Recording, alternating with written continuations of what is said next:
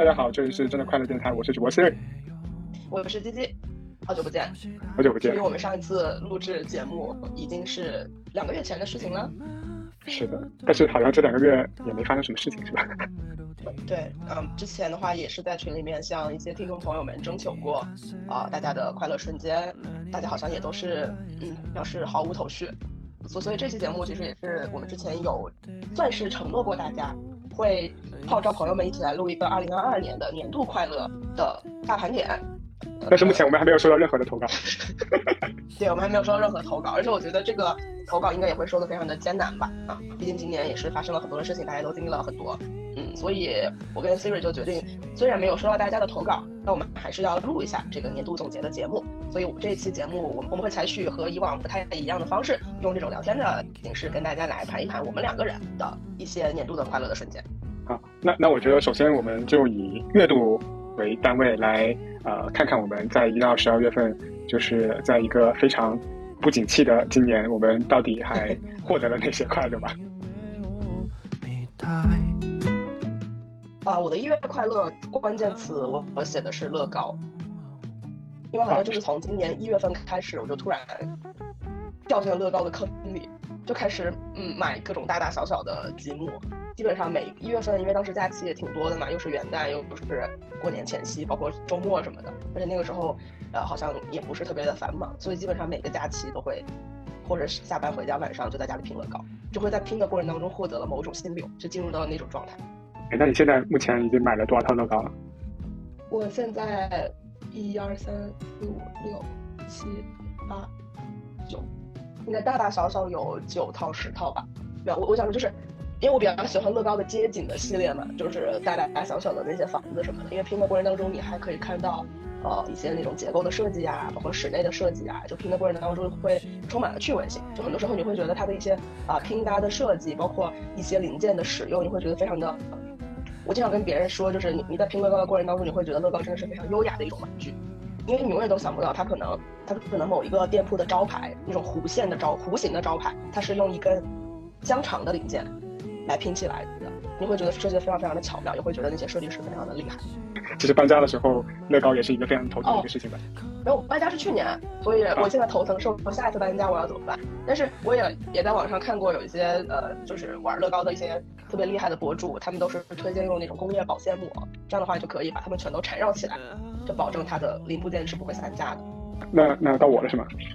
嗯，我不太记得，就是我具体是什么时间开始玩塞尔达的，但是可能就是在一月份、二月份之间吧。啊，就是在过年的那那段时间，我特别的沉迷，就是每天早上起来，然后啊吃完早餐，然后可能很很很白天很多的时间就就对面对着电视开始玩塞尔达。就是虽然这个游戏已经出了很久了，但是我是今年才开始接触的。然后这个游戏。呃，在圈内大家一直都说它很好嘛，塞尔达天下第一嘛。然后，呃，在这样的一个开放世界里头，确实我重新感受到了玩游戏的乐趣。因为我已经啊不玩游戏很多年了。嗯，很小的时候，我大概一年级的时候就开始接触电脑游戏，然后那个时候就玩了很多的单机的游戏。呃，上了初高中之后，我就好像突然对电子游戏失去了所有的兴趣，中间很长一段时间都没有玩过任何的游戏。今年重新感受了一下游戏的乐趣，呃，非常好。我我觉得你应该就是在上呃一一月份左右开始沉迷塞尔达吧，因为我记得年初出差什么的，你都是 在飞机上沉迷于 Switch，在疯狂的打游戏。对，在路上还在打游戏。明年五月份又要出下一代了，我觉得我晚点玩塞尔达也是一个咋说呢，是一件非常幸运的事情，因为它的下一代延迟满足是吗？不是，它下一代版本离我玩这一代就是。不远，你知道吗？就对，因为有些人是在好几年前就开始玩，然后要等到下一代，可能中间等了好多年了。然后而我就是明年就能玩到新的新的一代了，我觉得我很幸运。这不就是，这个我觉得它会跟我就是接下来某几个月的一些快乐的关键词有关，就是属于有一种当某一个东西特别特别优秀的作品也好，或者是特别经典的呃。呃，游戏或者是呃小说之类的，当它在大火的时候，可能当时你没有追赶潮流去体验它，但是过了很多年，当所有人都已经觉得哎呀，好像没有什么东西可以看的时候，你突然开始重回经典，你会觉得那个瞬间特别的快乐。啊，是的，是的，就是我们前段时间才看了《想见你 》，你这个真的是非常非常的延迟满足，晚晚了三年。嗯，对对对，这个原来疫情疫情还没有开始的时候就已经播了，你这疫情结束刚看完，划时代的意义，划时代的意义。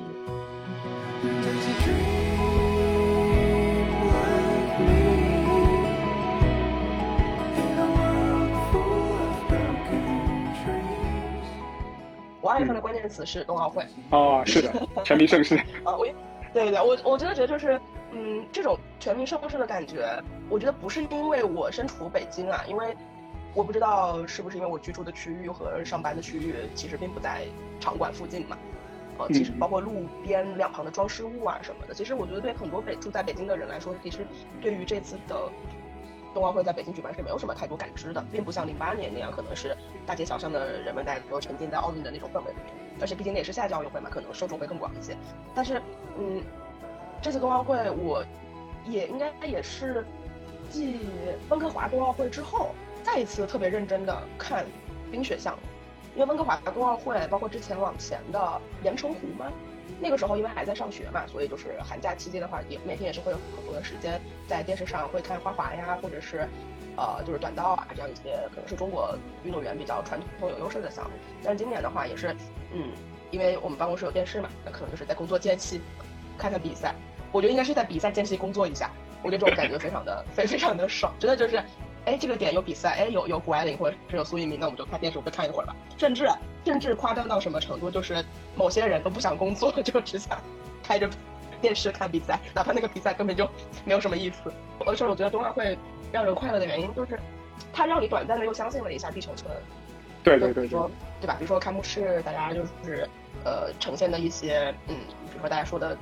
文化自信啊，就打个引号，文化自信一些这样的事情，包括看到那么多的呃外国友人的面孔，你还会觉得这是一个国际型的盛世，你也会觉得你自己是这个地球村当中的一员啊。但是当然，这个冬奥会这件事情结束之后，这种幸福的泡泡立马就破碎了，所以它是一个非常非常短暂的快乐。嗯，对，对我刚才也想说，冬奥会让我们就突然觉得我们是跟这个世界是有联系的了，因为众所周知，原因，我们已经被隔绝了三年了。啊，然后就是，其实这一次再重新，这次冬奥会是我第一次看冬奥会，就是我以前从来没关关注过冰雪的项目，然后呃，我们又很多人会把它又联想到，特别是张艺谋，因为又再次啊指导这个啊开幕式嘛，我们就会想起零八年的时候的很多的呃经典的一些场景，包括呃我们还去回看了，我们不是还回看了一下，就是零八年的一些，比如说北京欢迎你的 MV 啊，对吧？还有一些 一些开幕式的一些盛况，包括我们之前也看过呃张艺谋啊去呃指导。那个零八年奥运会开幕式的那个纪录片，就觉得，嗯，就觉得很多事情就是很感慨，就是那么多年过去了，真的，呃，整个世界都发生了很多变化，然后当年的那种，呃，开放怀抱的那种姿态，到现跟现在相比，还是挺让人感慨唏嘘的。嗯，那你的二月份的关键词是什么？我的二月份虽然不是冬奥会，但是也是跟冬天非常相关，就是雪。我记得记得今年北京下很多雪，并且下的还蛮大的。就是一月份、二月份都下了，然后我二月份我记得有一件事，就其中的一件事情就是，呃，那天下了很大的雪，然后我们想在家里吃火锅，但是呃点外卖点到了呃其他的地址，然后我们就不得不，然后下下了大雪，然后就是叫请什么闪送啊什么之类的又特别的麻烦，所以我们就不得不就是去那个地址把那个火锅的材料拿回来，然后在去拿的路上呢，就是我们呃路过了一个公园。然后那天那天下很大雪嘛，然后我们去公园里面玩了一下啊，当时在雪里面打滚还是晚上？请问啊，是白天啊。哦，是白天。我就晚上晚上的话，这次发生这些事情太凄惨了。哎，是的，还好是白天。然后我们就顺道去公园玩了一下，然后公园里面都是雪，然后很多人在里玩雪，啊，还蛮开心的啊，就是一个小小的瞬间。那今年北京就是进入到现在，好像一直没有下大雪。今年好像一直都很干，然后风也很大，可能也是因为这样的原因，所以还没有下雪。但是今年北京是比去年要冷很多。对，你看我我来北京十年了，今年是我感觉北京发布大风蓝色警报和黄色警报最多的一年。我感觉，隔三差五就会刮大风，而且北京今年真的是冷到我买了个取暖器，而且我觉得我在家里如果不开，我就觉得非常的冷，就感觉暖暖气已经不管用了。对，今年普遍大家反应就是暖气。呃，已经不太能不，就是不太不不够暖了，但是也不知道是不是因为就是今年经济不好，然后物业烧的不够，还是怎么样？心寒，大家心寒。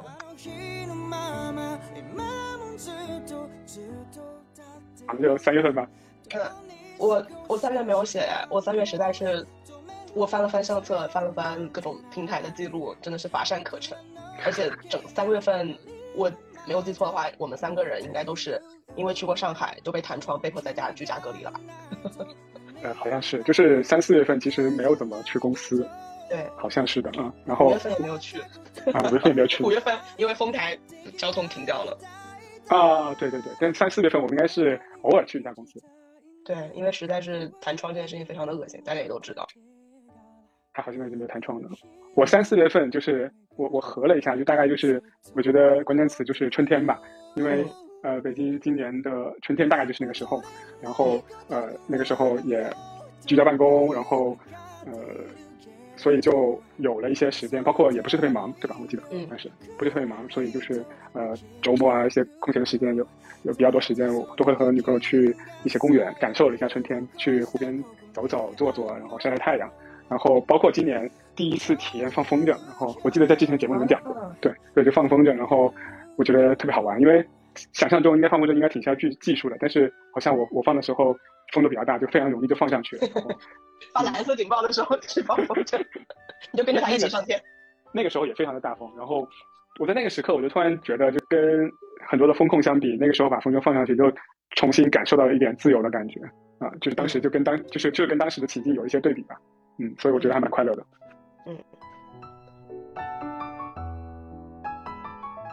呃，我四月份的关键词是养猫。对对对，OK，是四月份清明节，哎，清明节是四月份对不对？清明节假期之后被我接回家的，然后也是从那个时候开始，一直到现在，我手机里面几乎相册全是他的照片，都没有都没有别的事情。对，就是我有时候要找一些照片，我说，哎，我好像没有拍过什么，以前还会拍什么植物啊，什么天空啊，什么建筑啊，通通没有，全都是猫。弯弯的手机里面也全是你哥，就很难忍住不拍，你知道吗？我今天下午特别好笑，因为我在地上垫了那个比较大的那种垫子嘛，然后呢，我就有时候我就会躺在地上这样。他今天阳光正好从卧室里面照进来，就照在那个垫子的某一块区域，他就会跑到那个有阳光的地方躺下。他还甚至从客厅叼了一个抱枕放到那个地方，放好之后他美美躺下。就是这种场景，你怎么可以不拍？对不对？就一定要拍啊！就是非常好笑。你现在就是手机有非常多好笑的这种图。养娃的家长一样，就是很难忍住不晒娃。对，但是但是又比养娃好的一点就是，你也不用担心他的学习，对不对？你不用操心他上什么公立幼儿园还是私立幼儿园，不用担心他小升初什么幼升小要怎么考试。是的，养猫还是一个非常 省事的一个一个一个一个事情，甚至比养狗还就是省事了不少。对，你不用遛它，它每天自己在家里跑来跑去就可以了。那你的五月份的快乐呢？呃，我的关键词就是亮马河吧。其中我记得那个时候应该也还是。我觉得三四五月份整个都过得特别的支离破碎，要不就是怎么怎么风控，要不怎么怎么弹窗。五月份是北京停掉堂食，啊对啊，就是上海之后，然后北京就开始变得又开始了，对对对，就严重了，然后停了堂食，然后那天就是跟朋友一起约了去亮马河野餐，跟那对那个时候天气比较暖和嘛，就是野餐，然后大家就有人就有有位朋友就带了。呃，灯球，然后还有一个小巨蛋的麦，然后就是大家就是在呃河边，然后很多人走过，然后我们点了外卖，然后在那里边吃边唱歌，然后当时还唱了明天会更好，还唱了 国际歌，对 啊对，记得就这么一个瞬间，还蛮开心的。嗯，我五月份的关键词是散步，因为那个时候呃也是疫情严重了嘛，那我包括丰台在内，应该很多区的公共交通都停掉了，我也我也没办法，就是真的转很多趟车去上班。所以我就每天白天上完班，我晚上就会出去走很大一圈，就感觉就是虽然当时也是说非必要不出小区或者是怎么怎么地，但我当时我就说我不行，我要出去，只 要保安不拦我我就出去，就会每天就是绕着小区附近就是走来走去，或者有时候会去护城河那边嘛。而且当时特别好笑，就是说不是说禁止大家跨区流动嘛，但是因为我住的地方是在东城、朝阳和丰台的交界处，所以我真的。可能出小区之后，随便走个四五百米，我就已经到另外一个区了。所以我每天就是在非法的跨区活动，我觉得蛮有意思的。你家附近还是有蛮多可走的地方吧？离天坛也非常近。那我就经常会去护城河走一走，因为天坛的南门对面就是护城河，所以两边就是你会看到柳树发芽啊，然后绿化带会有很多的花儿又开花了什么的，会有那个时候就会有人在那儿散步、遛狗、骑车，也会。呃，就等天气热一点的时候，就也会有人在里面，就是游泳啊，或者是皮划艇什么的，就还挺有意思的。六月进入夏天了，我我我没有找到任何的快乐的痕迹。六月发生了什么？我也觉得六月的记忆非常的稀薄。我 我也我我也看了一下我的相册，包括一些记录什么的。六月好像我也不知道六月那个时候我们在忙什么项目。反正我我就是在忙吗？六六六月份七月份那个时候是是在大摸鱼的那两个月。今年有非常忙的时候吗？毫无，毫无。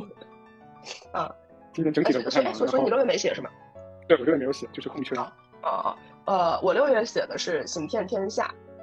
你看，就是找不到快乐关键词的时候，就开始用这种影视作品来水了。因为啊，《行骗天下》它其实就是呃，我操，它叫什么名字啊？麻将叫什么名字啊？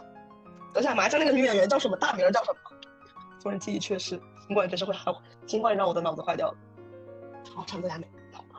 呃，《行遍天下》的话，它其实是一个大概有三部到四部，包括还有很多 SP 的这样的一个日剧嘛。啊，它其实就是讲的是一个那种诈骗团伙在全世界骗人的这样的一个故事，里面会有非常非常多的呃特别搞笑的桥段，而且是反转一层叠一层，所以看起来那种观感是非常非常爽的。而且你甚至会觉得说，好像被他们骗一次也挺有意思的，因为他们设计的那种骗人的桥段都是非常非常的精妙。啊，所以我基本上整个六月就都在恶补这个系列的剧。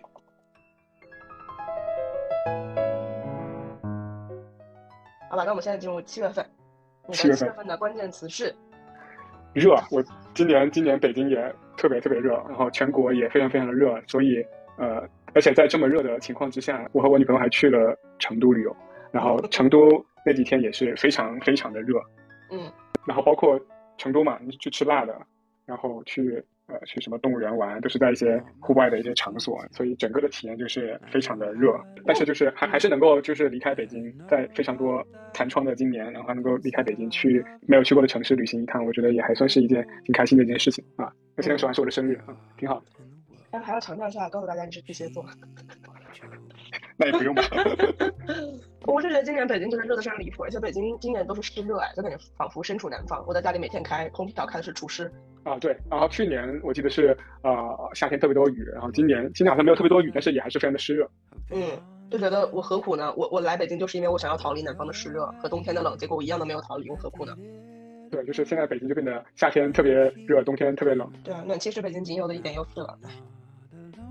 我七月的关键词是 iPad。你换了新的 iPad 是吗？对我上一次 iPad 应该是刚毕业的时候买的，当时应该买的是一个 iPad mini，哦，但是我后来，因为我七月份的时候其实最早，呃，产生了想要买 iPad 的想法，是我当时在 B 站会看一些那种课程嘛，就是一些那种网络公开课的课程，但是想着好像用纸笔做笔记或者是一边看一边在电脑上敲字，你很难就是用那种画线啊、画圈啊或者这种脑图的这种结构的方式去做记录，而且有时候还要插入图片什么的，所以我当时想说，哎呀，要是有一个。就是电子设备写写画画就好了，那我就想说，哎，那我看看新出的 iPad 吧。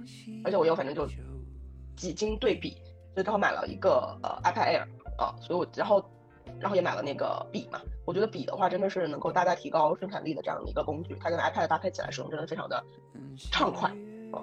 而且我昨天呃突然不知道为什么跟晶晶就聊到了用 iPad 的体验，她昨天晚上就去买了个 iPad mini，她被我说服了。它确实就是呃使用的体验，特别是现在新的一代的产品，用起来还是啊性能性能也非常的够，然后去做笔记啊，然后平时你用你比如说用那个微信微信读书看看书啊，还是很方便的。对，而且就是你在呃 Pad 上用这种微信读书啊这种读书的软件，再搭配笔去划线做笔记的话，其实我觉得嗯好像也就是也不会跟看纸书的差别特别特别大。而且你的那种就是记录，包括不同的设备之间同步啊，然后你去一键整理你做的笔记，你你划线要摘录的部分，我觉得这些都还挺方便的。你当时在学什么来着？我当时在看那个西方美术史。你刚刚说了，就是看完了四四五季的日剧，然后又又看完了西西方艺术史，可见就是今年确实工作不是特别饱和。哎，我我必须要讲，这我是利用闲暇时间看的，好吗？你你要知道我每天闲暇时间不是吗？你也要知道我每天起多早。是你一天非常的漫长。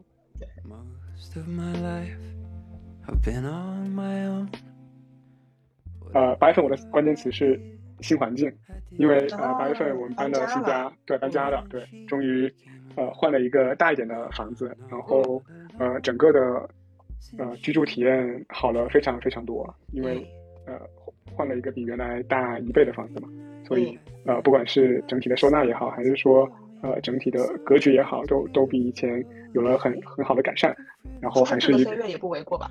啊，是的，是质的飞跃，对，因为你还去过，对吧？就对比一下，就是一个质的飞跃。呃，这个房子目前来说，我们还是非常满意的。它在呃很高的楼层，然后视野很好，然后朝东，然后采光也很好。呃，在搬进来之后呢，我们还买了很多的绿植，到现在目前都还没有死。这个房子还有一个特别特别的点是，它还有一个露台。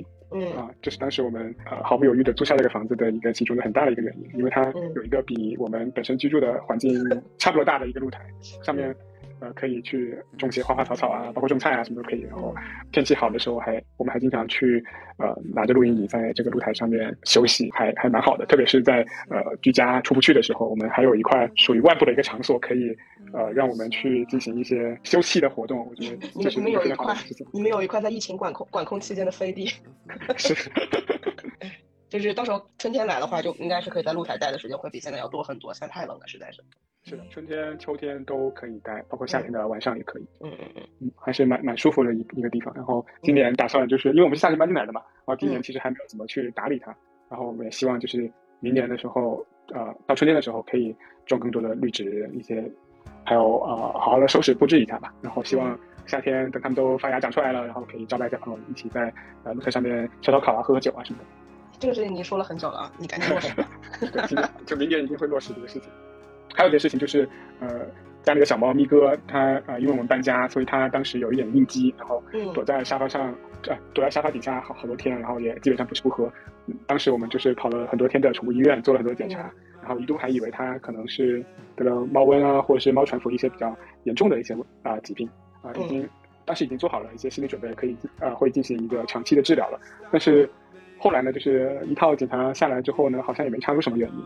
然后最后呢，我们就是让他吃了一点啊人吃的，就也是医生开的啦，就是是一个人吃的抗抑郁的药，就是叫做米氮平。然后吃完之后，当天晚上也不是当天晚上吧，就过了十分钟，他就呃开始嘎巴嘎巴的吃起了猫粮，然后自然而然就就好了，虚惊一场。我觉得这也是一个当时印象特别深刻的一个事情，因为当时我们确实非常焦虑，觉得他可能得了什么大病，然后原来只是呃抑郁了，对，只是抑郁了啊。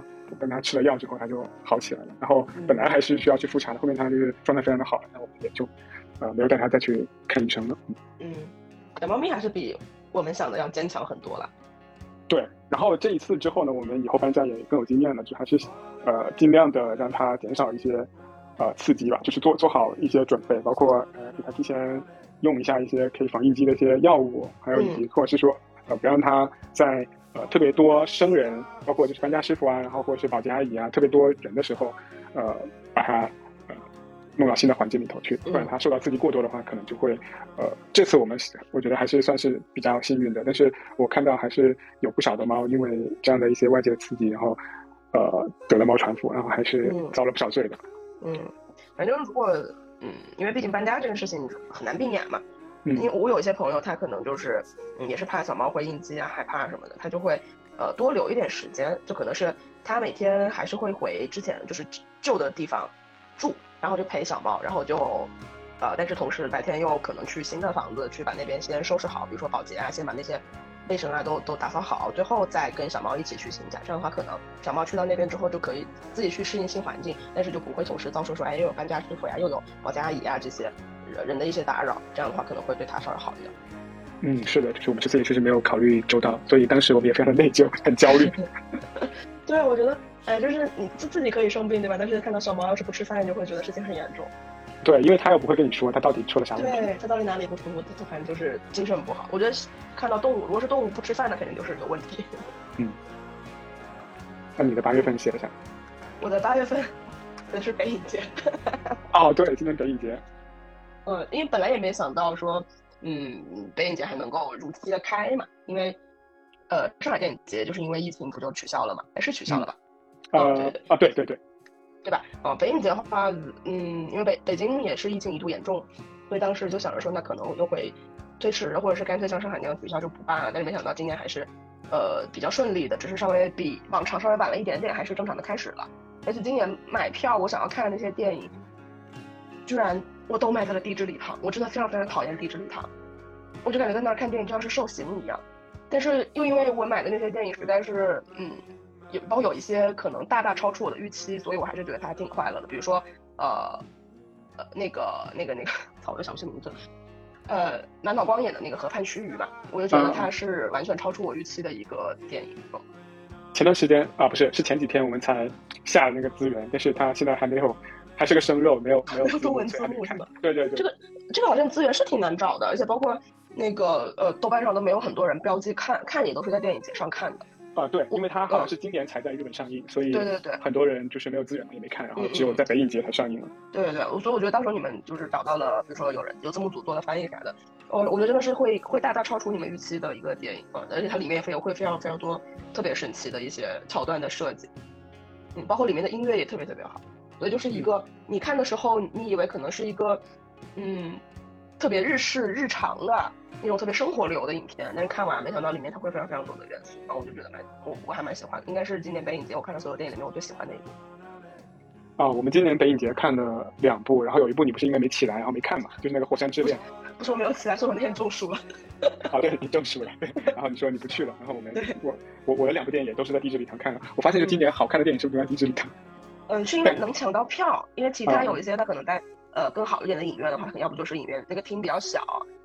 所以就票就比较难买，地质礼堂因为它大嘛，它有两层，所以可能大家就会都会退而求其次，那先搞到票再说吧。对，一直以来就是地质礼堂的厅的观影体验都非常的差，因为它的椅子呃特别的破，然后坐坐的很不舒服，然后以及它的那个它那个阶梯的那个高度好像也不是那么合理，就是很容易就是被前面遮挡视线或者怎么样的，反正就是整体来说观观影的体验不是很好。但是呃，我们今天只只买了两两部电影的票，一部是那个《火山之恋》，一部是《晨光正好》。嗯呃对，然后就是《火山之恋》，我们看了还觉得蛮好看的，但是你没看嘛，还蛮还蛮可惜的。那就讲的就是一对呃火山学家是吗？我不知道是不是火山学家还是什么，反正就是专门研究火山的一对夫妇，然后学家对对对，然后呃他他们的一生，然后包括呃如呃怎么与火山结缘，然后包括他们他们的一些爱情的模式，然后包括就是他们最后因为观测火山而就是呃失去了生命，反正就是整个是一个特别传奇的一个故事吧，然后。呃，然后火山的整个的一个影像也是我们平时生活当中很很难接触到的，呃，在大荧幕上面看还蛮震撼的。嗯，因为我记得当时那个介绍就还蛮有意思的，说火山是他们两个人感情中的第三者。对他们都很喜欢火山。嗯，而我记得好像后来是不是还有另外一个纪录片是也是在讲这两这一对夫妇，但好像视角不太一样。啊反正我回头肯定是会再找资源再重新再看一下这个火山恋人。啊，九月份的关键词是 秋天，然后因为北京九月份其实已经啊 啊，九月份是九月份还很热，好不好？九月份很热，九月份我还记得我开了空调。我记错了吗？啊，好吧，那那就那就那个吧，那就那就是九月份的关键词是，我九月份的关键词是骑车追夕阳，因为我们呃当时九月份好像也不是很忙。所以有有好几次比较早下班的时候，呃，我都会呃去骑车，然后骑着车，然后一路从 从建国门一直往北骑，骑一段路，然后等太阳下山之后，再在那个就近的地铁站再坐地铁回家。每到秋天的时候，就是北京的夕阳就特别好看。住在北京的朋友都会以非常高的频次在拍夕阳，发在社交网络上面。就是一个在北京的一个特点，反正就是九月份的时候，有很多时候都是骑着车，然后一路追着夕阳，然后等它看着天空的变化，然后以及很多人呃骑车回家，回就是叫什么万鸟归巢的一个场景，整整个的路上都特别的舒服。我觉得这是我九月份一个比较呃快乐的回忆。嗯，我九月份的关键词是妈妈。嗯，我我我妈九月份就中秋节之前就来北京陪我过节嘛。啊，因为之前也是好久没有回家了，呃，其其实也没有那么久，跟我爸妈没有见面，其实没有那么久了，因为他们之前有也有来看我什么的。但是这次是，呃，他九月份来，然后十一月初才走，就是陪了我整整两个月，来两个月，对，两个月时间。所以就是这种跟家里人长期的几乎二十四小时，就除了我上班，几乎二十四小时在一起生活的这种时间，对我来说真的非常非常的珍贵。哦，因为我就很很小的时候就没有在家里念书嘛，所以那个时候就没有跟他们生活在一起，就只有平时节假日才会跟他们一起住这样。所以，而且我之前也设想过很多，就比如说我妈来，我肯定会跟她大吵架，因为以往我妈来北京可能就来个一周两周这样，都是吵架开场，吵架收尾，然后最后都是我巴不得他赶紧回去，不要不要烦我。但是这一次我就觉得我感觉我变得非常的平和，我跟我妈真的，呃虽然也有吵架，但都是呃非常非常和平共处。而且我甚至还因为我妈，呃要走，然后我在家里崩溃大哭，然后我妈就因为我哭，所以她就又延长了她在这儿待的时间。呃，最后她要走的时候，哎呀，我真是哭了好几天。所以说，就是这种，呃，回家就有热饭吃，然后可以陪妈妈一起就是散步啊，然后周末一起带她出去玩啊，在外面吃饭啊、买东西啊什么的，就是，哎，就是这种回忆真的就是，嗯，在你长大之后真的很难再有了。啊，确实是，我觉得很珍贵，而且那个时候也是北京相对来说比较自由的一段时间，还没有停掉堂食啊什么的。对对对，所以阿姨来的特别挺是时候的，而且还是秋天，对吧？对，我妈特别逗，她刚来的时候。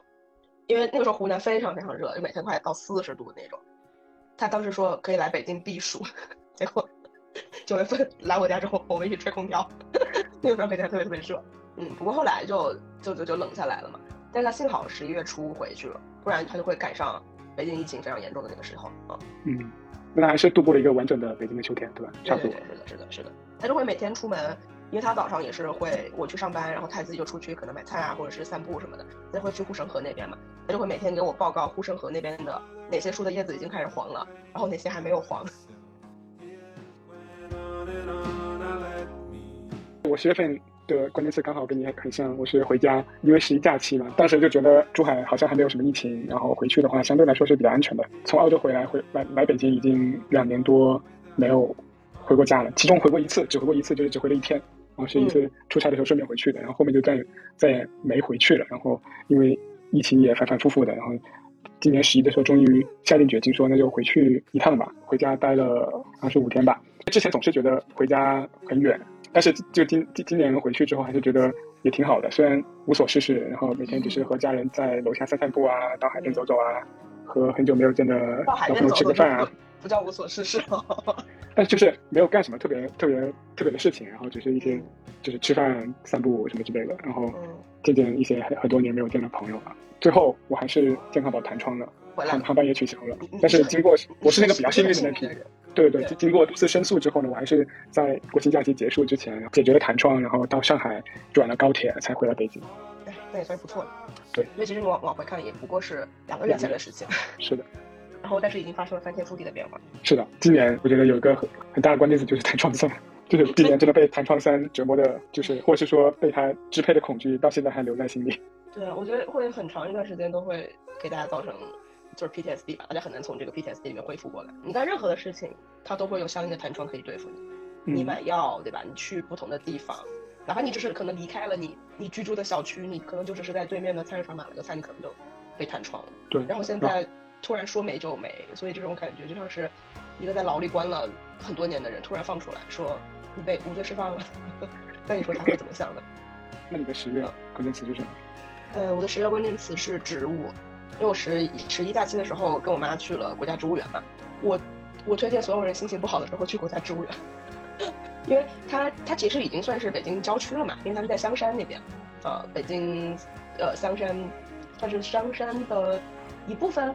我揣测，我大胆揣测一下，反正就是在那个特别郊区的地方，所以是，嗯，空气特别好，植物园里面也特别大，而且还分了南园和北园，就是你有非常多的区域可以去探索，有很好，有很多那种户外的植物，然后整个游览的，呃，不管是走路啊还是坐车啊，那种感受都还挺好的，而且会有很多的温室，你可以在里面看到各种，呃，热带啊或者是不同地方的一些植物，呃，整反正整体的感受就是你可以在一个地方看到那么多的花草树木。然后也可以呼吸到新鲜空气，我觉得就还挺不错的。就是今年我也是才开始维护一些绿植，对，养一些绿植在家里，然后确实还挺治愈的。包括最近啊，我们阳台上种的那棵呃香水柠檬，它开了很多的花，然后我还要对，还得就是人工进给它进行授粉，然后才会结果子。然后嗯，第一次做这样的事情，然后还蛮有意思的。包括就是刚来家里的那个。呃，霸王蕨，然后当时落了很多叶子，然后我给它进行了修剪之后，过了一个月，现在又重新长满了绿叶，就是另外一种你家里的活物会给你家里带来生机的一个东西，就是也是今年我觉得一个很很棒的一个体验。嗯，而且我觉得植物反正是不以人的意志为转移吧。对，像北京很难养植物，因为 空气湿度太干了。对，你有考虑过在家里面种些绿植吗？嗯，不不会。为啥？因为你你还有阳台，其实还蛮蛮适合的。嗯，我不知道哎，我对于家养绿植不太感兴趣。我觉得我我对我来说，我我更喜欢看别人种好的，因为我觉得我如果养不好，我很对不起他。就是一开始的时候，先挑一些好养的，就是绿植比你想象中要坚强的多，只要你不要频繁的去照顾它，它越越不理它，它可能长得越好。是的，但是猫可能会理它。确实是，还得选一些对猫没有没有害的一些绿植。对，而且，嗯，我觉得养猫的话，绿植就是养种猫草。是的，种猫草也是，对，也是一种绿植。对的，也是一种绿植，郁郁葱葱的。哎，真的很神奇，怎么就浇点水，怎么就发芽了呢？怎么就长？怎么就长那么高了，对吧？对，长得好高。对。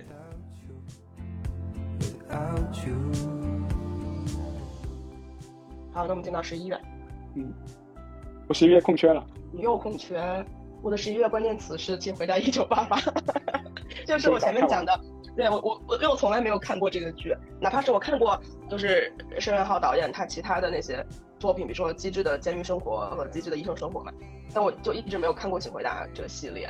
所以当时也是呃，听友群里面应该是台风区区长是吗？他当时在年初的时候就给我定了一个计划，他说你就从立冬那天开始看，所以我还特意在。calendar 里面标了这个，在立冬那天还标了这个呃代办，我就写立冬这一天我要看《请回答一九八八》，然后那天晚上我就开始看，所以我整个十一月都是在，呃，因为它一集很长嘛，我就在基本上就是断断续续的，就是把这部剧看完了。我觉得嗯挺厉挺厉害的，它这么火以及这么经久不衰，每年可能大家都会说呀，冬天到了就是要煮一包泡面然后看一九八八，我觉得它是是有是有道理的，嗯，它里面对于这种嗯。上个世纪八九十年代那种亲密无间的邻里关系、家庭关系、朋友关系的刻画，我觉得真的非常的刻画真的非常的生动吧。嗯，就肯定，嗯，导演不管是袁浩也好，还是李有进，就是整个制作团队对于这种生活的洞察，我觉得都是非常厉害的。对，就是我我觉得就是他在一个非常小的空间里头，然后把这么多关系，就每一段关系都描绘的这么到位，我觉得还是很了不起。嗯嗯。我我觉得，我我觉得也挺奇怪，就好像，呃，中国很多的导演或是编剧都说，哎呀，我要制作一部，就是动不动就说我要拍一部中国的《请回答一九八八》。你你说中国是没有这样的家庭环境什么的嘛？但其实也是也是有的呀，对吧？你你东你东亚三国你是共享的是一样的文化嘛？那为什么就是没有这样的作品呢？我我我是觉得就是，嗯，中国的作品它很，啊。哦，不是，我是说，就是，呃，我想表达是说，呃，像近几年的一个一些影视作品，其实他们，呃，很少去讲一件小事，嗯，就很难学会去讲，好好的去讲一呃一些小事，或者是一些呃比较朴实的关系，然后，呃，我觉得那些反而是更容易打动呃观众的，而不是一些非常猎奇的，或者是说呃特别宏大的一些叙事，嗯。我是觉得主要是没有这方面的现代剧吧，因为如果是讲一些这种家庭关系什么，他可能又会回到年代剧，他会把它套到一个特别离我们目前看起来离现在的观众非常非常远的一些时代背景，比如说呃文革对吧？就是一些这种嗯，他其实虽然是在讲一户普通人家的生活，但他其实也是在讲那个特别宏大的时代的背景。但但一九八八里面它其实也是会有一些特别特别呃宏大的时代背景，比如说汉城那时候首尔还叫汉城对吧？汉城奥运会。包括呃呃那个光州事件，就是也是韩国的一些这种社会运动嘛，但其实也是里面是有非常非常多这种时代背景在里面的。你也能看到，就是呃，包括我记得我当时看的时候有有看弹有看弹幕嘛，当时应该是呃狗焕他爸就在，包括跟德善他爸爸就是一个老哥们在一块聊，就是买股票这件事情。当时弹幕就说赶紧给我买三星，买三星你就赚大了。就是你现在回过头来去，你用现在的目光去回看八九十年代那种。呃，因为当时韩国的经济也是在快速的发展期嘛，你就会看那个时候，就就觉得这种时空的交错感还挺有意思的。在中国感觉就是很少会有一些这样的事情，啊，因为很多他讲的一些事情都是离现在观众特别特别远的。呃，我十二月的关键词是希望，因为 这个中旬的时候嘛，开始，呃，整个的政策有了一些变化。我觉得变化嘛，这叫放弃。我觉得，我觉得这叫放弃治疗，你知道吗？就是什么叫破罐子破摔。对，就是我觉得虽然就是还还将来还需要面对一些更更严峻的一些形势，然后还有一些挑战吧。但是我是觉得，就是三年来终于好像有一些东西改变了，嗯，就是能够看到一些呃生活上可以有一些转变的一些希望了。然后包括也会对于明年的生活到底到底会不会有什么好的一些变化，会会有一些希望了。就是去年的时候，我们还不敢想象，就是什么时候才是放开的这么一个什么时候才是个头啊？对，什么时候才是？我要我要做核酸，我要扫码到啥时候呀？对，然后我们还没想到那么远，但是现在我们好像迈出了一步了，生活好像有一些变化了。我我我们那边还在说，像你这种到现在还没有阳的人，呃，如果你这次元旦出去玩没有阳的话，你大概就只能等下一个变异的毒株再阳了。得等下一波了是吗？你得等下一波了，对你这波可能赶不上了。所以你会害怕吗？你没有阳过？我倒不害怕，但是。嗯，没有阳过这件事情会呃不好的一点是在于你不知道它什么时候会阳，你还是会存在一定的不确定性的。你你非常担心它阳在一些不该阳的时候。不好，对，阳在一些不该阳的时候。对，你看像很多考研的人，他们其实没办法选择嘛。今年很多嗯呃考研的人就是在考试之前或是考试中阳了，然后影响了他们就是筹备了很久的很久的考研的事情。但是你比如说我现在我就不知道我到底会养在什么时候，我就我我我就会还是会有些担心。我上次不跟你算过嘛？你你们就养在旅行的末期，然后回家躺平就好了。对，我还是希望在过年之前能够，啊，如果是真的是必然要完成这件事情的话，我希望是在过年之前。嗯，啊，我觉得就心态放平吧，这种事情谁都，因为他也不会跟你提前商量好，对吧？我先 book 一下你的时间，我哪天要来拜访你，这都是没法预测的一些一些变量。还是接受吧。既来之则安之，反正都有那么多的经验供你参考了，你也不怕了，反正。是的。嗯。我十二月的关键词我写的是收尾，因为就是什么做了半年的项目在收尾了，我觉得蛮好的，蛮好的。我做到麻木了，真的做到就是做到我对那个领域已经完全不感兴趣了。我觉得是他失去了，他失去了我这个目标客户，你知道吗？我觉得还有一个原因是因为今年确实在工作上面我们没有做成什么事情吧，就一直在半途而废，或是说在做一些最终没有什么结果的事情。对，所以我觉得如果这个如果这个。如果这个项目明年能够按期上线，我觉得就很了不起。它好歹是个成果。哇，今年经历了太多半途而废的事情了。就从去年年底开始，到到到到今年年底，就是写了很多没用的东西。应该能做成的事情。对，现在就是大概率看起来是有比较有确定性，就应该是能做成。太难了，真的，连工作都失去确定性。但是就是我觉得我们后期就有点放弃了，就是觉得好像也无所谓吧，反正。我觉得也是因为就是今年的整体的一个情绪，呃，夹杂着这个这个这个我们很多事情没有做成，最后就觉得啊，不如，呃，不如就是把心态放好一点，对啊，呃，不管是什么结果都接受吧。活着已经很不容易了，对吧？我觉得就是有事情成不成，很多时候也看缘分嘛。那可能有的时候就是没有缘分。嗯嗯。好吧，那我们终于结束了 非常冗长的 一到十二月份的关键词的一个回顾。太冗长了，我觉得到时候剪完很痛苦。天呐，一个半小时了，已经快。我们进入到第二个环节吧，就是一个。一个大的年度的复盘的环节啊，然后我们也其实也列了一些问题，我觉得可以来一起回答一下。好，第一个问题就是，如果满分是一百分的话，你会给你的二零二二年你体验过的这些快乐的瞬间打几分呢？然后你觉得最快乐的时刻是什么时候？呃，我会打个六十分，就是对，就及格了，就在多方努力之下，勉勉强强还算过得去吧。然后会打个六十分，然后最快乐的时刻的话，我想了想，我会选在嗯国庆假期回来，然后我女朋友也也回家了，所以我的最快乐的时刻就是那天去火车站接她，然后我们好，哎呦，因为我们就是在一起之后很很少呃这么长时间的呃没有在在一块，所以就是那个时刻是比较开心的重逢。OK，哎呦，好的，我我会给今年打打七十五哎，就是。我我解释一下为什么会有七十五这么高的分儿啊？就是虽然大部分的时间就是快乐的确是很少的，但是因为，呃，某一些快乐指数非常高，所以把这个平均分给拉高了。就比如说养猫，对吧？就是这种一百分、一百二，然后跟妈妈在一起这种一百五这种巨分，就是把平均分拉得很高。但是真的除了一些这种特别特别特别快乐的时刻，其他时间真的就是感觉过得跟屎一样。嗯，然后我觉得最快乐的时候是就是呃我妈来之后。猫也没有很怕它，它很快就适应我妈，甚至第一天晚上就直接在我妈脚边就睡了。哦，我跟我我就觉得跟跟我妈一块儿就是逗它玩，就是这件事情真的非常非常的开心。这应该是你妈的最快乐的时刻。我妈真的，我妈现在都是每天给我看看猫，就是让我让我给她发猫的照片，然后让我不要欺负它，然后说看要不要过年的时候过来陪我，就是每天就说哎呀好想抱着它睡啊什么的。就是我的家庭地位就是非常的危险现在。好，第二个问题。你觉得在这一年里面，你自己最大的变化是什么？呃，我觉得我最大的变化是，嗯，现在我会有越来越多的时刻会意识到需要推自己一把。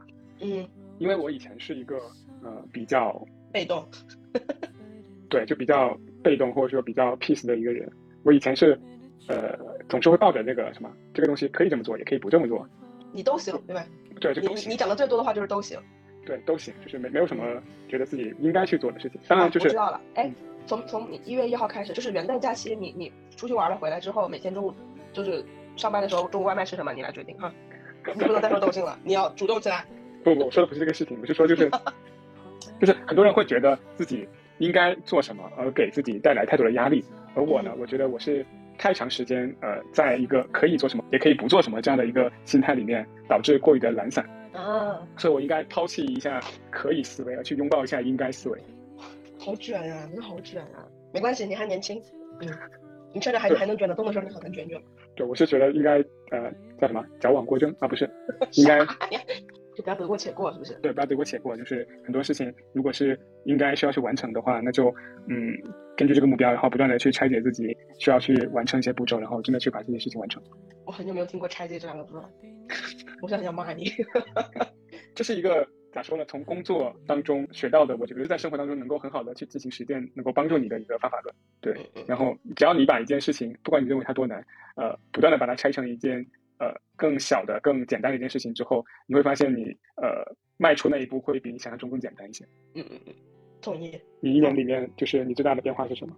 我觉得我我变得我很爱操心哎，我 就是我觉得对我我我觉得我很多时候都在操心猫，然后嗯最近我我妈不是生病嘛，我就在操心家里人。但是我觉得这种操心跟以前的不一样的点就是，我我可能会更加自如或者是主动的去向他们表达关心，因为我以前就是我真的是一个非常不非常不经常给家里打电话的人，就可能我也不会在也不怎么在群里讲话，就每次基本上都是我我爸主动打电话给我，然后我记得最长的那段时间可能是有一两个月都没有给我爸打过电话，我我爸说，后来他他给我打电话，他就说让我看看我这个女儿还在不在。就是到这种程度。但我就觉得我现在会就会，呃，因为就整个外面的环境也不是很好嘛，所以就会觉得，也就很担心他们，比如说家里的药够不够啊，或者是，呃，有一些东西就是是不是要提前准备啊。然后可能我甚至就会直接就会跟我妈就列一个清单，我妈说你就我就跟我妈说我说你就照这个买吧。然后我妈说如果如果不是很好买的话，那我说那我直接给你们下单，我就会直接寄回去。包括前几天我还我特别事无巨细的嘱咐我爸要好好照顾我妈，我爸说你有完没完？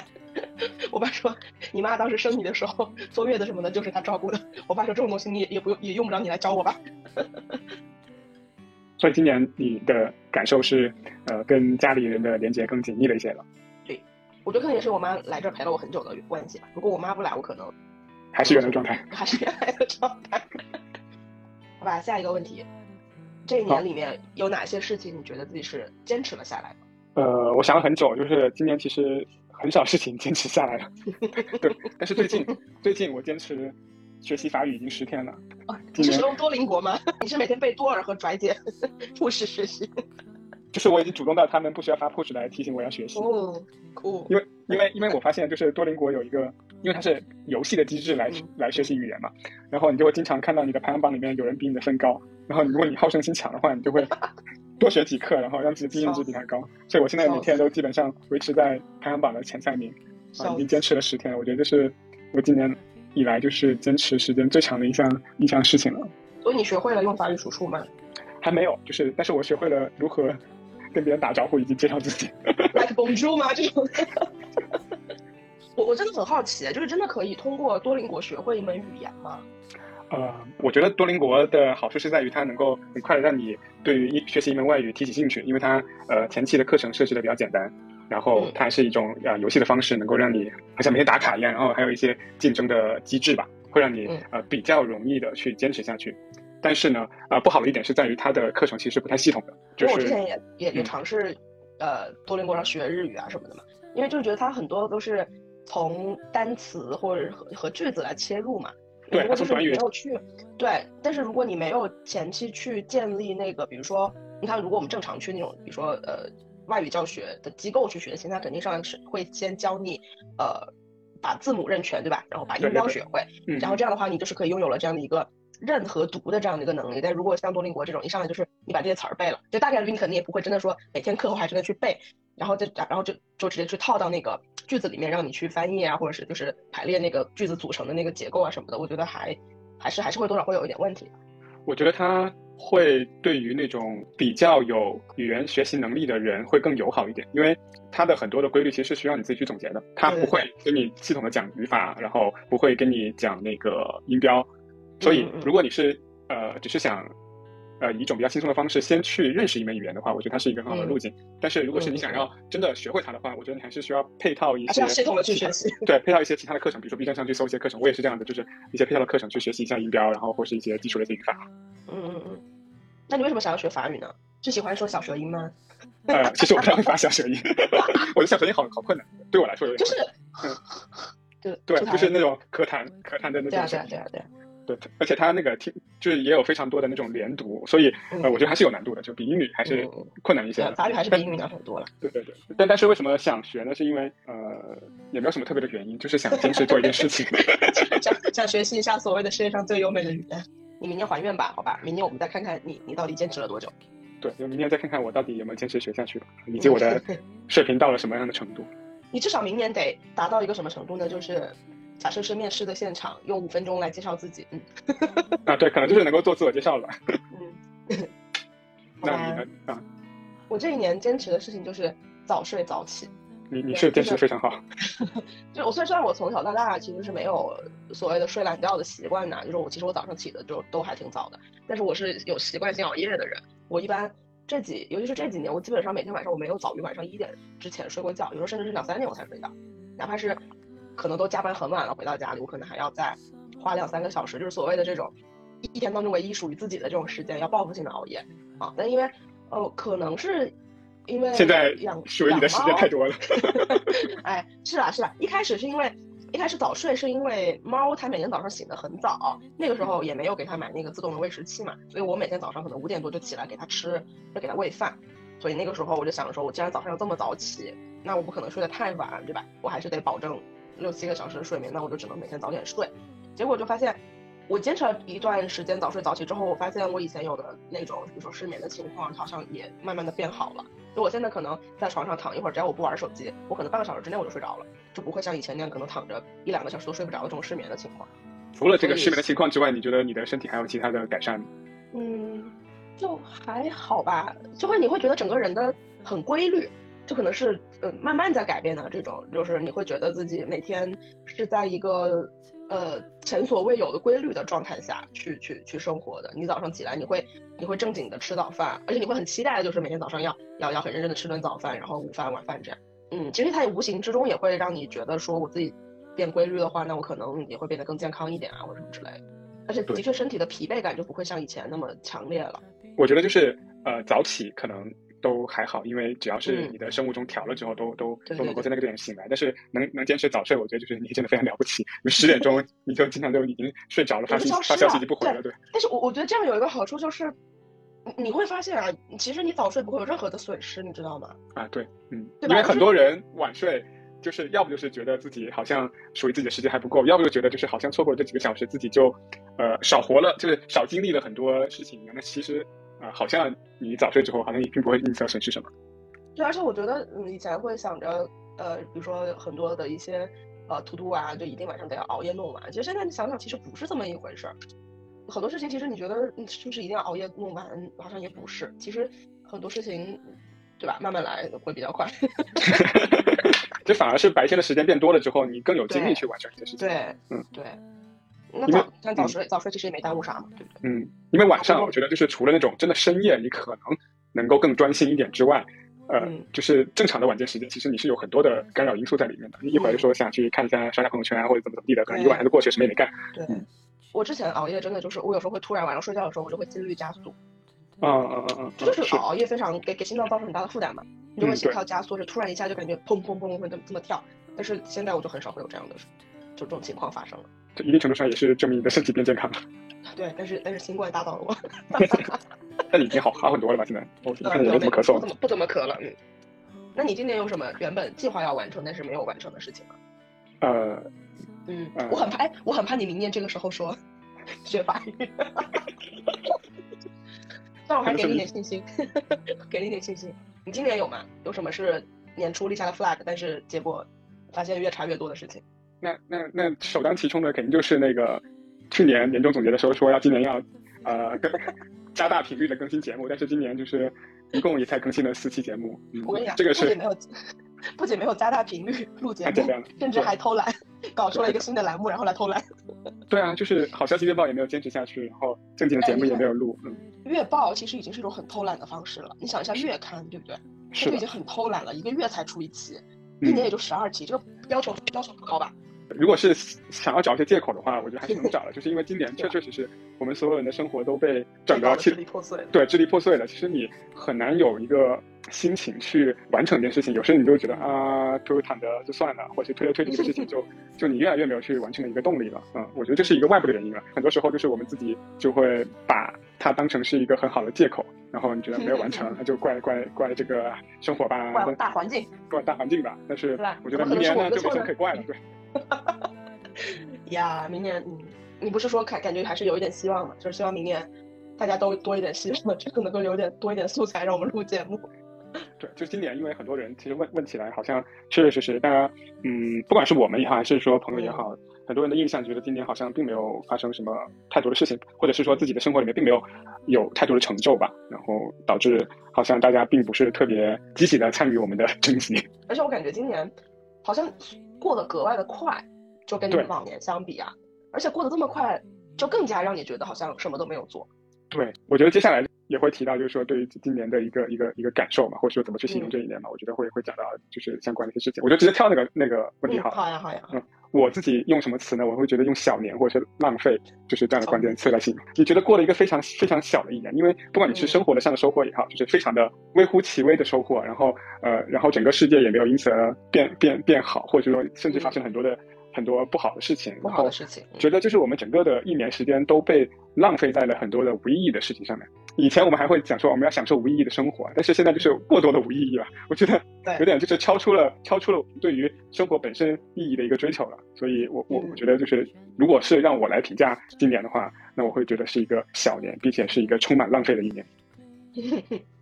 OK，我今年其实啊也是跟录节目有关。我因为我去年去年年底的话，我跟晶晶录基金电台的年度盘点嘛，当时还说希望今年可以多录节目，我们也就录了录了六期。就是刚才我们录制休息间隙的时候，我还跟晶晶说，我说我在录真的快乐的盘点，我说我们今年就只录了四期节目。她说你快看一下基金电台录了几期，应该是比真的快乐要多的吧？我们要赢啊！我说啊，我们录了六期。那你们还是两就我，但是六期，而且里面有很多期都是在可能以一个季度为时间单位，在聊一些，比如说看了哪些书影音嘛，嗯这种其实就是没有主题的呃节目的聊天，所以其实相当于是一整个大停更的状态。今年有一个特点就是你很难有心力去做一件事情，对对？嗯因为你没有什么额外的生活体验，你的每天的生活就是。对抗一些负面的消息。对，我要对抗很多负面消息。我每天要想着说，要去算着日子，我是不是马上要过期了？我还要去想着，哎呀，我过期了我就不能出门，我还得去重新去做核酸什么的。我每天的生活就感觉是在被疫情搞得明明白白的，但是又非常的混乱。对，就是一种消耗吧，就是把自己对对对，原本能够去进行一些创造的动力，全都消耗在了一些无谓的事情上面。对对对，所以我是，所以我就觉得说这一年的话，我会用慌用用混乱来形容啊，就是因为你来自各方面的这种让你感到恐惧的事情太多了，然后这种这种恐惧的感觉就会去打破你生活的这种平静，你的所有的计划。你的各种安排就全都不作数，你知道吗？就是你可能哎想着今天要去哪，然后发现哎呀没有核酸，你坐不了公交，你坐不了地铁，你你也打不了车，你总不能走路去吧，对吧？然后又因为这种种种的限制，你的生活半径又会被局限在一个非常非常小的范围里，所以就是嗯那个时候突然呃，就是前段时间就放开之后，然后不要不要查核酸，也不要查，也不要扫码的时候，就是当你重新走到街上那种感觉，再加上我又阳过了，对吧？就是有一种恍如隔世。就是有一种我已经在一个封闭的一个比如说牢里面生活了这么久，突然把我放出来，我真的有点有一点点无所适从。对，因为确确实实转变的有点过于快了，对吧？就是大家上上个月可能还在担心自己阳了之后，呃，怎么对，照顾家里的会被拉走隔离？对会不会被消杀？对吧？你的宠物会不会被带走？然后这个月就突然就是没有人管你了，就是，唉，所以说你说从这一年里面学到了什么？就是靠自己，就是没有人可以帮你，就就就是靠自己，就是自救和邻里互助。对，但是我觉得好的一点是在于，就是这种不确定性还是在年末的时候减少了一些些，嗯，是一个好的改变吧，我觉得。嗯呃哦，对我今天看朋友圈就发现，之前就是我找的那个办日本签证的那个公司，他们的那个客服发朋友圈了，说他们还在，但是暂时还没有恢复业务，他说可大家再耐心再等等。我就说好耶，就人还在。你们对，因为呃，就这三年期间，就是各种就是出国旅游，反正基本上都是业务就暂停了嘛。他们甚至都转行做国内美食探店了。你说可以回到自己的主业了，是吗？对对对，现在就感觉好像哦，嗯，好像还可以，好像。很很多计划可以做起来了，就是那这一年里面，你有对哪些事情抱以妥协的态度，或者是直接放弃的吗？我觉得我对自我最大的妥协就是今年我会允许自己不那么开心，或者是说允许自己生气了，因为负面的情绪其实也是一种合理的情绪。我们呃追求幸福的生活，其实不等同于我们在追求一种快乐的生活，而是一种有掌控感的生活。所以就是我们很多事情呃没做好，那也没有什么关系。如果你今天真的不那么开心，其实它也不是一件坏事。我觉得就可以嗯让它自然的发生，只要它没有完全呃影响你本身的一些生活就好。我觉得它也是一种心理的防御机制吧。嗯，因为如果你不生气的话，你怎么显得你就是开心的时候更开心呢？对吧？不是只有一种只有一种情绪嘛，肯定是有很多面的嘛。对，我觉得最重要就是大家不要否定自己的情绪了，不管是开心的情绪也好，还是说悲伤的情绪也好，它其实都是你身体的一种自然的反应。比如说你遇到一些非常悲伤的事情，特别想解解决的话，你是可以呃不断的去追问自己它的呃来源是什么的。等你追问清楚自己了，兴许那种情绪就会自然而然的消失了。嗯，那你的一年里面，你有对什么事情开始变得妥协了吗？我觉得是我不再去特别纠结工作的意义。就是我以前经常会觉得，对吧？你干这个事儿，你目的是啥？你你有没有意义？对吧？最后的收益是多少？嗯我就觉得，嗯，我今年很多时候就不纠结这个了，就是工作嘛，对吧？你你完成就好了。而且很多时候以前纠结有没有意义这种事情，我觉得只是为了给自己找一点存在感吧。你看我们从小就经常被说，嗯，你做这个事情要有意义，对吧？你看一看一本书，你看一个电视剧，你说，哎呀，都要大家讨论一下，说从中学到了什么？你这个事情你的意义是什么？如果没有意义，就会觉得是在浪费时间。啊！但我现在就没有这种执念了，就不仅是对工作，我对很多事情都没有这种执念了，因为很多事情它就是没有意义的，就是没有意义不代表它没有价值啊，就是啊，是的，就是你不要对它去赋予那么多的，就是一些可能它承载不了的东西啊，就是你你工作上，你生活上，你就是你尽自己最大的能力，你尽可能做好，然后你去完成它，我觉得你就就就 OK 了啊。对，我觉得他那个工作的价值其实已经体现在他支付给你的工资里面。对，就是他已经证明了他的价值，所以你不需要再去给他额外的寻找价值了。那个钱就是你的价值。对，你要是觉得你没有价值，不就把你开了嘛，对不对？是的。而且很多时候你拿的工资，其实你工资都对不起你的，你还给工作赋予价值，没必要。是的，通过你拿那份工资去去生活里面寻找更多的意义吧。对对对，我觉得就是千万不要把很多事情都跟工作强捆绑，这样是没有好下场的。好吧，那我们现在进入到最后一个环节，就是新年的展望。好，那如果新的一年一定要完成一件什么样的事情，你会做什么呢？呃，我觉得如果明年呃旅行开放的话，我觉得还是想出去出国玩一趟吧。我觉得它不一定，嗯，不一定是说真的追求一种好玩，但是我觉得它很像是一种仪式感，它象征着，对，它象征着我们好像生活开始变得正常一些了。它是一种标志性的一个信举动，对对，嗯对。那你呢？哪怕我我就想跟我爸妈出去玩吧，嗯，我因为感觉真的很久没有跟他们一起就是旅游过了。上一次是。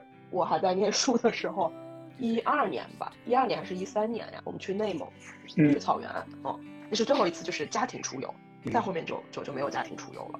是的，就是明年我们都是想要出去玩一趟。哦，对啊，就是你就不管去哪儿吧，对吧？国内也行，国外也行，反正就是想要出去玩，真的，嗯，想要畅通无阻的出去玩。如果能够不戴口罩就最好了，但可能明年还不是还是不行。好，最后一个问题，你觉得你的二零二三年的快乐可以拿多少分？你可以展望一下。我觉得起码也得八十五分的吧，对吧？就是很多的借口已经没有了，很多的很多的前提已经没有了。对了，就是总得为自己争取争取吧，因为嗯，确确实实已经呃成绩已经这么差了，对吧？明年拿个最佳进步奖总是合理的吧，对吧？嗯，那你呢？我觉得我觉得八十吧，我觉得一百。那你也不低嘛。哎呀，一百分能够上八十，你你你全年级你就能进多少名了？对啊，可以的，可以的。好了，今年就是我们的超长节目，呃，终于录完了，感觉把一年的量都已经 那就是补补回来了，对，就是补作业、补作业的一种一种一种心态。嗯，反正总而言之吧，就是我觉得在年底，我们呃生活好像出现了一些好的改变，也希望就是这些好的改变能持续到明年，然后持续到更多的方面，持续到永远好吗？持续到永远，对，持续到永远，对，然后不断的覆盖我们生活的各个方面，都能够有一些好转的迹象吧。也期待就是能够在明年能够收到大家更多的好消息，对吧？然后一些好心情、好的快乐瞬间。然后我们明年再见吧，祝大家新年快乐！好的新年快乐拜拜拜拜 happy new year to everyone